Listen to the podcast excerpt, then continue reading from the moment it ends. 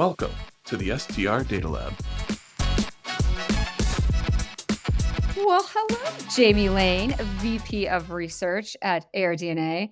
I, I don't know if you knew this, but we're in the STR Data Lab. Did you know that? We're back. We're back. We're here. We're in the lab. We're cooking up some hot stats. We're mixing together different metrics. I'm stopping. This is not going to, these are analogies that aren't going to work out for us. But I, I'm excited to talk to you today about a report we just released. We did mix up some metrics and put them together and come up with some insights.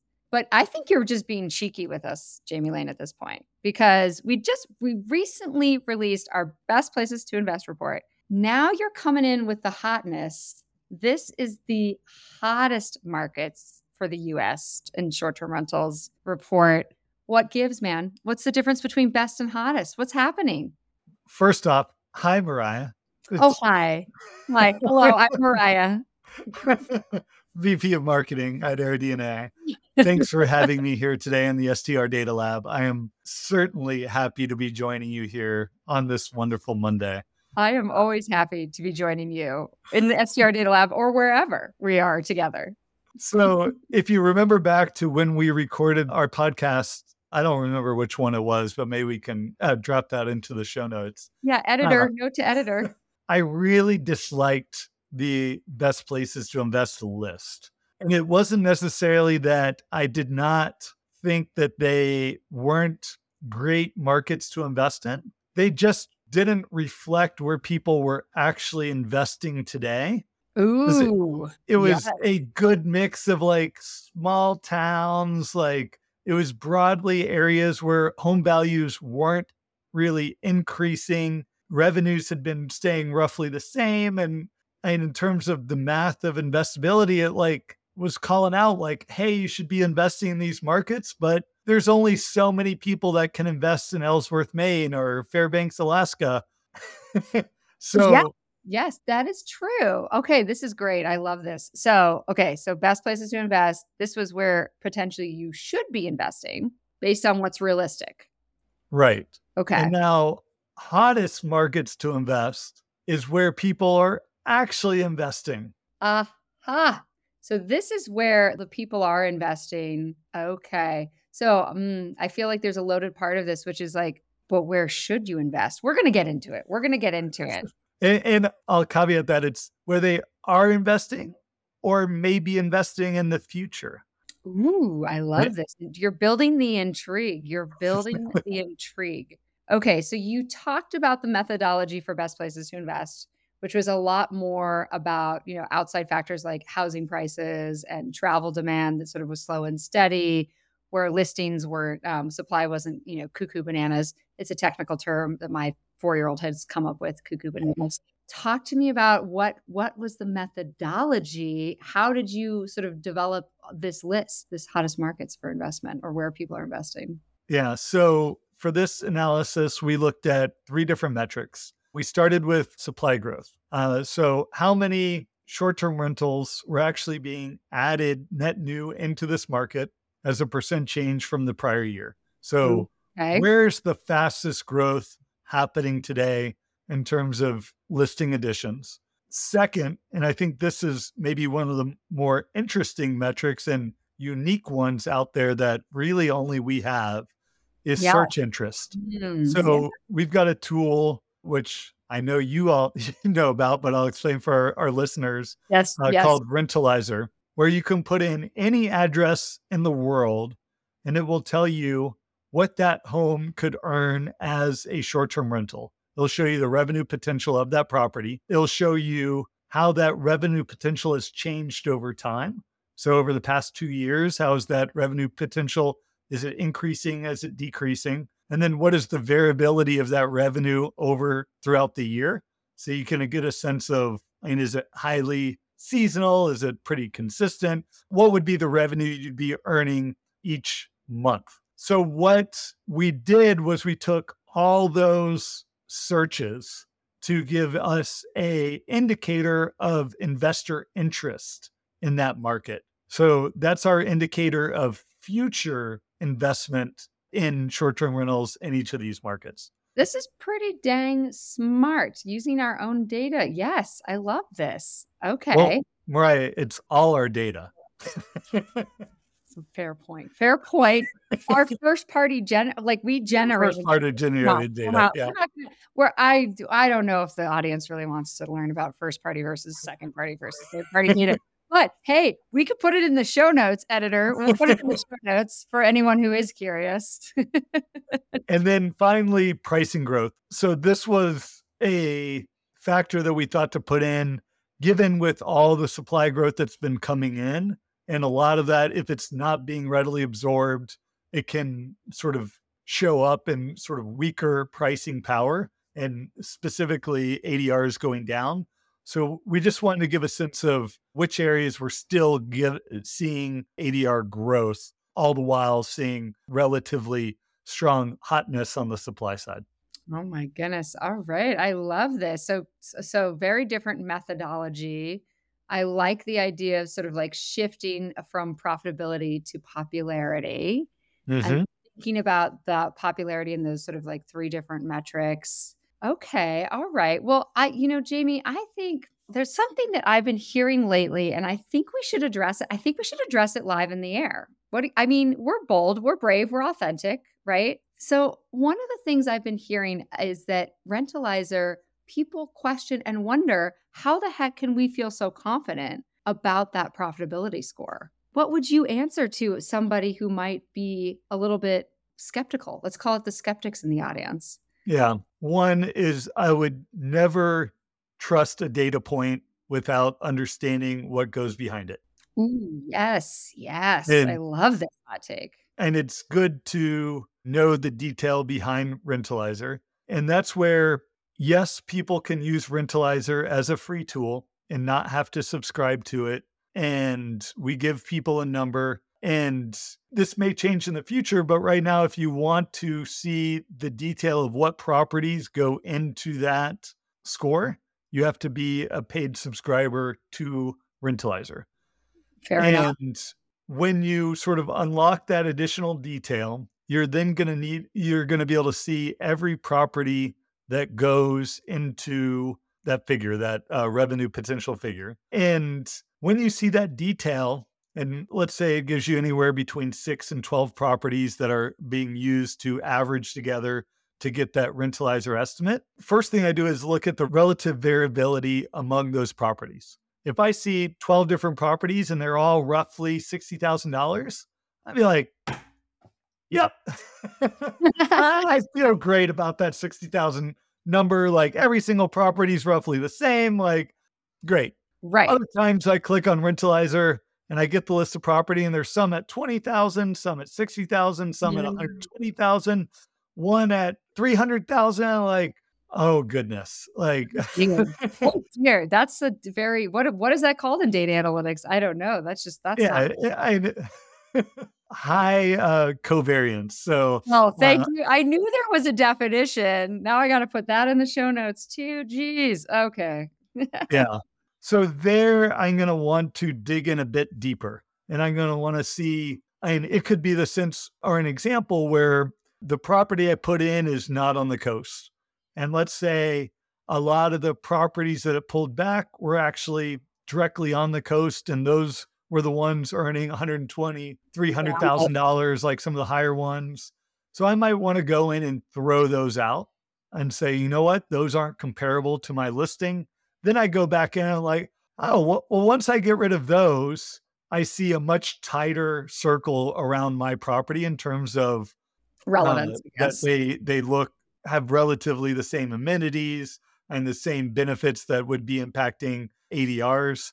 So then I'd want to re-average just those together, and that's going to make me feel much more confident in the figure that's going into it. So it's really getting comfortable with the comps. Are we pulling back good comps? Are we not? Essentially, all Rentalizer is is a comp finder and it's going out and finding what we think are the relevant comps. There's some limitations to what we can know about the properties. We don't always know whether it's beachfront or not. We don't know whether it's has the exact same amenities or not. So really smart to go in and, and look at each of those properties that we're pulling back And if there's ones that don't align, I would exclude those and then re-average and use that in your analysis as opposed to just the the pure data point that we give.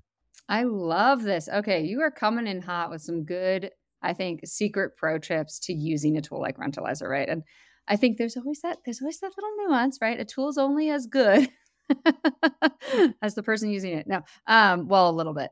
So I think I love this because, and I think just for folks who may not be at quite as familiar, right? Like, but generally, like in real estate, right? It's the same with a house appraisal. Super fun around tax season. I just got my latest, you know, update on what my house is worth. Um, and always you want you want that one to be lower but if you're selling you want to anyway but it's just you know you're pulling together comparable properties and understanding um, how they're performing as short-term rentals and that's giving you a nice aggregate perspective. With our freemium tool which we know the people love and i think my favorite thing about that tool just to nerd out for a second um, apart from the fact that i think everyone in this business has probably used it is that folks are always like oh my gosh i i maxed out on the free number of queries and i'm like that's a hundred. You have to search for a hundred properties before you max out so I love that people are leveraging this tool. But yes, it's, you know, again, there's the ability to customize that comp set so that you can feel a little bit more confident in the number. And I also love the transparency behind it, right? So we're not hiding anything. People can go in, they can figure out what makes sense and what's most relevant to them. And more importantly, I just love your nugget around, you know, don't trust any data point if you don't understand where it came from, how it was sourced, um, the methodology behind it. Preach, Jamie Lane. Preach. Preach. All right, sir. Okay, so let's go back to hotness. Let's go back to the hot test. Hotness, it's summertime. Who's on this list then? Because I'm I'm now imagining this list is probably a little different from best places to invest. We might be we might find some surprises there. People might be like, wait a minute, where is Fairbanks, Alaska? Yeah, there is no overlap on the list. There's the first thing that stood out to me was and just the different types of markets. And in discussing with the research team as we're we're looking through the list and wanting to give a sense of one it's not that we're saying these are bad places to invest. There's a lot of smart people investing in these areas and we want to give our readers and give um, the audience a sense of why are people investing in these markets given that they are so hot today. And there's two types of investment theses I think a lot of people go in is one, I just want to follow the crowd. If right. everyone's doing it, like it can't be that bad of an idea, right? uh, That's how I'm wearing wide leg jeans again, by the way. Like, I was like, I guess this is what we're doing now. We're wearing wide leg jeans. Okay. It's what everyone's doing. Anyway, carry yeah, on. Following the trend. following the trend. yeah. And then there's the other one of bucking the trend of I'm going to do my own analysis. I'm going to trust in maybe my unique view. And that's maybe what you get a bit deeper into with our best places to invest, yeah. what you can get a bit deeper into with our, our PPD dashboard, where you can like hone in on different variables that you think are most important and compare those across different markets and sort of come up with your own uh, investment theses and try to find like your own sort of investment plan.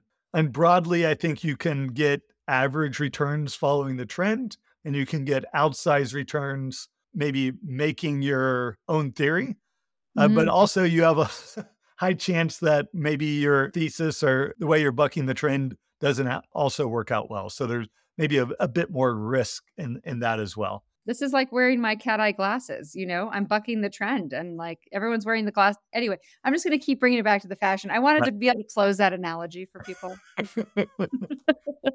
So maybe we can come up with what the fashion analogy is for each one of these markets as I call them out, and you oh. give me the oh. equivalent oh, of oh gosh, what, is, okay. what is the fashion trend of, of, of that city. I love this. Oh my gosh. Okay. Well, yeah. I mean, let's go through a few of these because you're right. These are some highly trendy places for yeah. sure.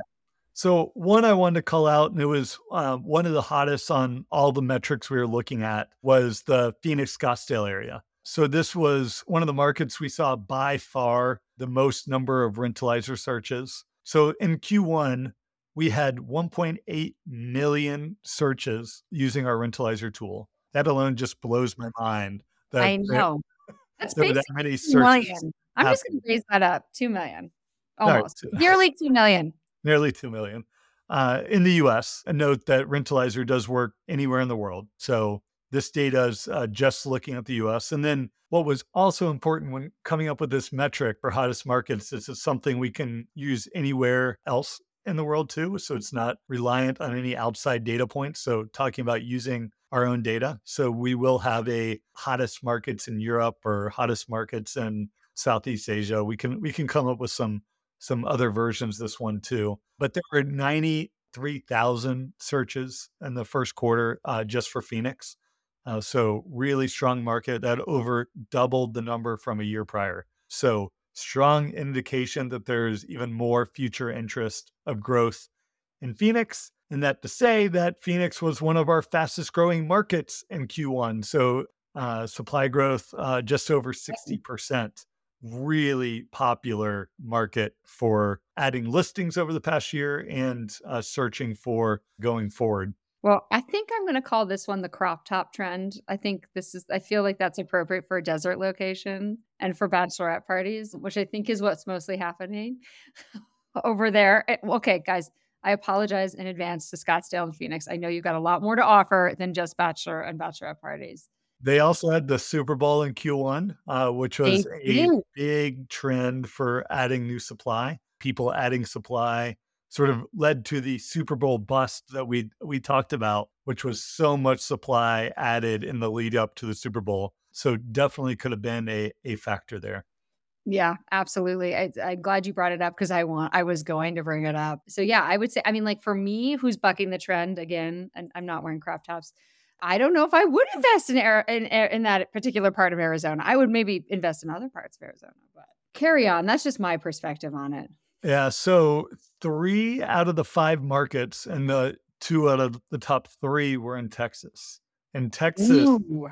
has been a really hot state for new investment in short term rentals. And a couple things happening there. And one is just the amount of immigration. So, rising popularity of just living in Texas, of visiting Texas, of job creation happening, a still relatively affordable housing stock, generating a, a decent yield and high occupancy. Like the demand that's coming in, like is readily being absorbed.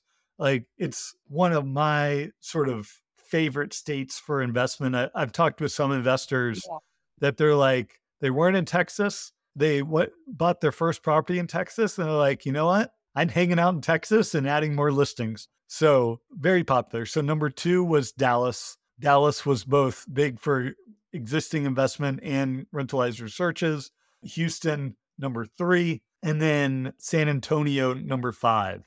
In San Antonio, I had done my first trip to San Antonio for VRMA. What was that? Two years ago. Yes, yes, that was our first VRMA together. That was our first VRMA, the Vacation Rental Management Association conference. We're hanging out downtown, but actually in um, San Antonio, some of the fastest growth is happening in the suburbs of San Antonio. So outside of that downtown core, like Oh, um, along the Riverwalk, but 43% growth year over year in the suburbs there. So really strong, strong growth. I hear some people talking about it as the new Austin or even new Nashville, that San Antonio could be one of those top growth markets for years to come.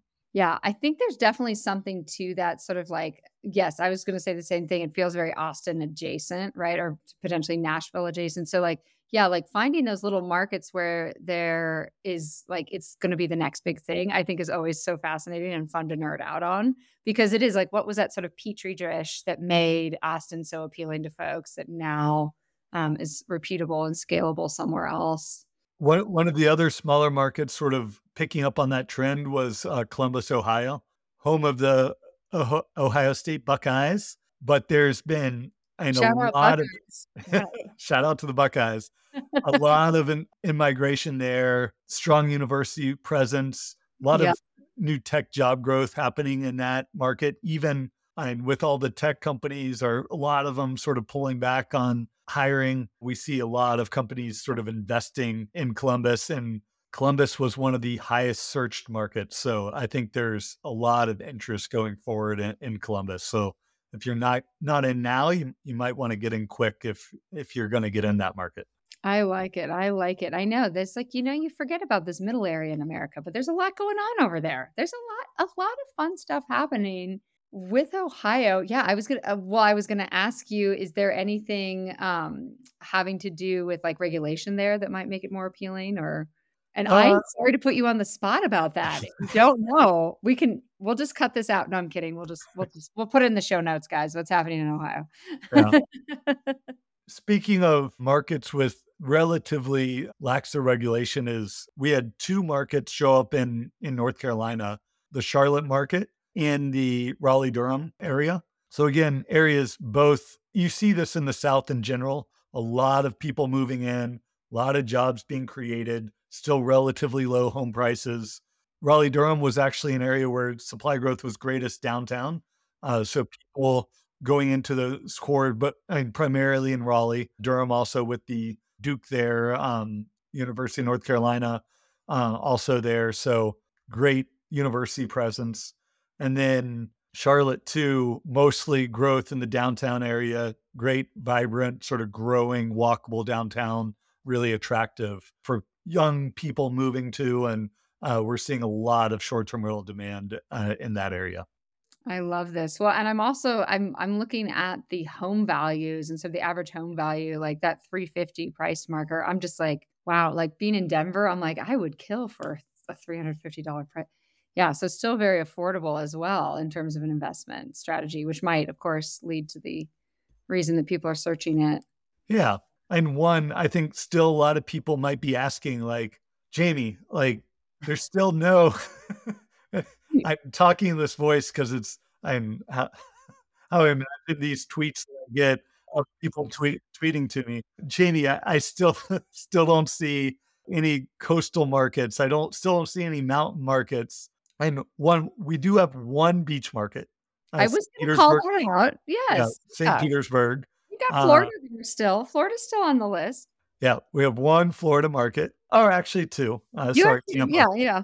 Uh, but still, uh, Tampa, St. Petersburg, more urban, uh, at least suburban than pure coastal beach market, uh, though do have the beach nearby. So a good combination of, of both business, people moving to it, as well as sort of pure leisure and wanting to stay for to go to the beach. Much shorter length of stays though uh, than mm-hmm. a traditional beach market. So Tampa St. Pete's going to see more of the three to four day stays as opposed to like the the seven plus stays at, at the beach or like a, a Destin or Santa Rosa Beach uh, areas like that. And then the Florida markets too uh, have been seeing quite a bit of historical supply growth in terms of being on the list, not necessarily as much sort of new rentalizer searches. Um, oh. So they may be on the back end of their growth and where we're seeing some upcoming growth in some of the other areas. So that's something we look at very closely in terms of year over year growth and supply and how that's trending over time. As we're seeing the growth rate slow pretty substantially in the, the beach, coastal, and mountain markets. And that's a lot of the reason why they're not showing up on this list is Got most it. of their growth was happening in 2021 and 2022 and where now we've shifted and where the large cities or larger cities, larger metros in the US are seeing an acceleration in their growth rates um, and are now growing almost double the growth rates of the coastal and mountain markets. So when we look at and having Phoenix, Dallas, Houston, St. Louis, San Antonio, Charlotte, like these are larger metro areas. What that means though is now we're seeing some pretty substantial occupancy declines in some of these larger metro areas uh-huh. uh, than we're that we're seeing maybe at this time last year in some of the coastal and mar- mountain um, markets. Uh, so have to be really careful when you think about following the trend mm. of like, oh, like Charlotte seems great, like home of NASCAR, like they've got all these great races at Charlotte Motor Speedway, uh, right? Uh, new parks. Like I'm going to invest in Charlotte, but you have to get a sense of like, okay, what are the, what's actually going to be happening going forward with Charlotte? Like, are they going to be able to maintain these occupancy levels? And we're already seeing pretty significant year over year um, declines. Like, it's going to take Right. maybe a year or two for all this new supply to be absorbed. Like, just because it's hot now doesn't mean it's going to be hot in the future. And so, uh, really important to sort of dive into the underlying performance metrics in each of these markets before making an investment. I think we have a tool for that. And I think we might be able to help out with that sort of the deeper analysis, starting to filter into different property types, being able to really understand how um, occupancy is trending up or down, lead times, as you mentioned, length of stays, really kind of understanding if this is a viable market for you. I think that's such a good call out. it's it is so individual what i always am so struck by is how individual the investment strategy is right i mean obviously we're here to give people um, some good data points hopefully some guidance on how they can look um, different markets and again this is sort of a, a opposite thesis of the initial thesis that we created with best places to invest which was all about you know profitability this is like maybe you maybe part of your thesis is to go somewhere where there's popularity right? And there's something there there when a whole bunch of other people are looking into a market. But yeah i mean that urban recovery we really have been i mean we've been talking a lot about it on the macro level sort of like you know zooming out a lot and showing that sort of urban suburban is coming back on the map. And then if it does follow a similar trend right like you know growth might be steep for a while but then it's slow and steady right like it starts to normalize and what i love about what's really hitting me on all of these this top 10 list that you've created is that these are all markets with relatively, I'd say, like sustainable travel demand, right? Like it's not hinging all on being like a seasonal sort of destination, right? It's there's more to it there. There's potentially some leisure travel, there's business travel, there's leisure travel. Leisure is just business and leisure together. It's like, you know, business up top, party down below. I, I don't know what trend that is for which market, but I'm sure it is one one of them. That, So- that was that was mullet travel, Mariah. Yeah, Like- mullet travel. Let's call it mullet travel. Let's rebrand it. I'm just trying to figure out is it Florida that has the mullet trend? I don't know. Anyways, No, no comment. Um, yeah, shout out to shout out to Florida. We love Florida. Um But yeah, I mean, I, I think that there is definitely something to this sort of like wh- where is travel a little bit more sustainable? Unless again, you don't want you know your occupancy to be sort of slow and steady, and you really only want to have like one hot season, and then you're happy to kind of shutter up your place and and ri- ride out a winter or something. Yeah, and I would just note, absent another global pandemic, I think you're absolutely right. Well, I mean, I think if we could go another hundred years, I think we generally we've done one of these every hundred years. So if we could go another hundred years without one, I'd be happy. Absolutely. oh my goodness. All right. Well, I love this hot take on what's hot in the market today. I'm excited for folks to dig into the report. I'm also excited for people to tell us what they thought of the report. Yeah, and maybe give you a chance to uh, shout out your marketing team. Uh, this is part of our our new series of AirDNA Ranked. Can you Yeah. give everyone a sense of on what we're going to be doing and with this series?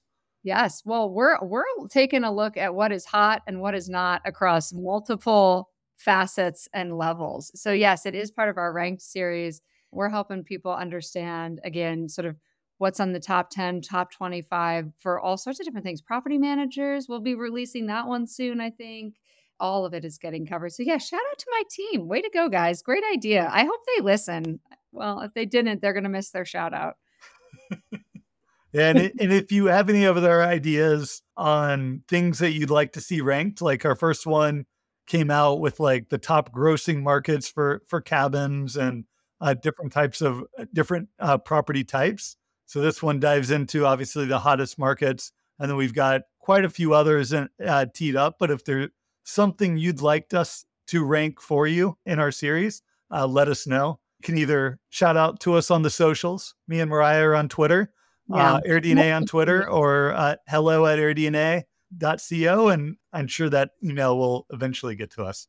Oh yeah. No. Well, I mean, I think what Jamie's saying here, folks, is that he would like you to tweet him more often. So Absolutely. But yeah, we we are the market the entire marketing team is on Twitter too. So we can also respond. We're we're here to help and is yeah, just the AirDNA. All right, Jamie, you heard it here first, guys. Um, thanks so much for taking a listen, and we'll be back with the next hottest, nottest, whatever we can come up with in the near future. Okay. Thanks, everyone.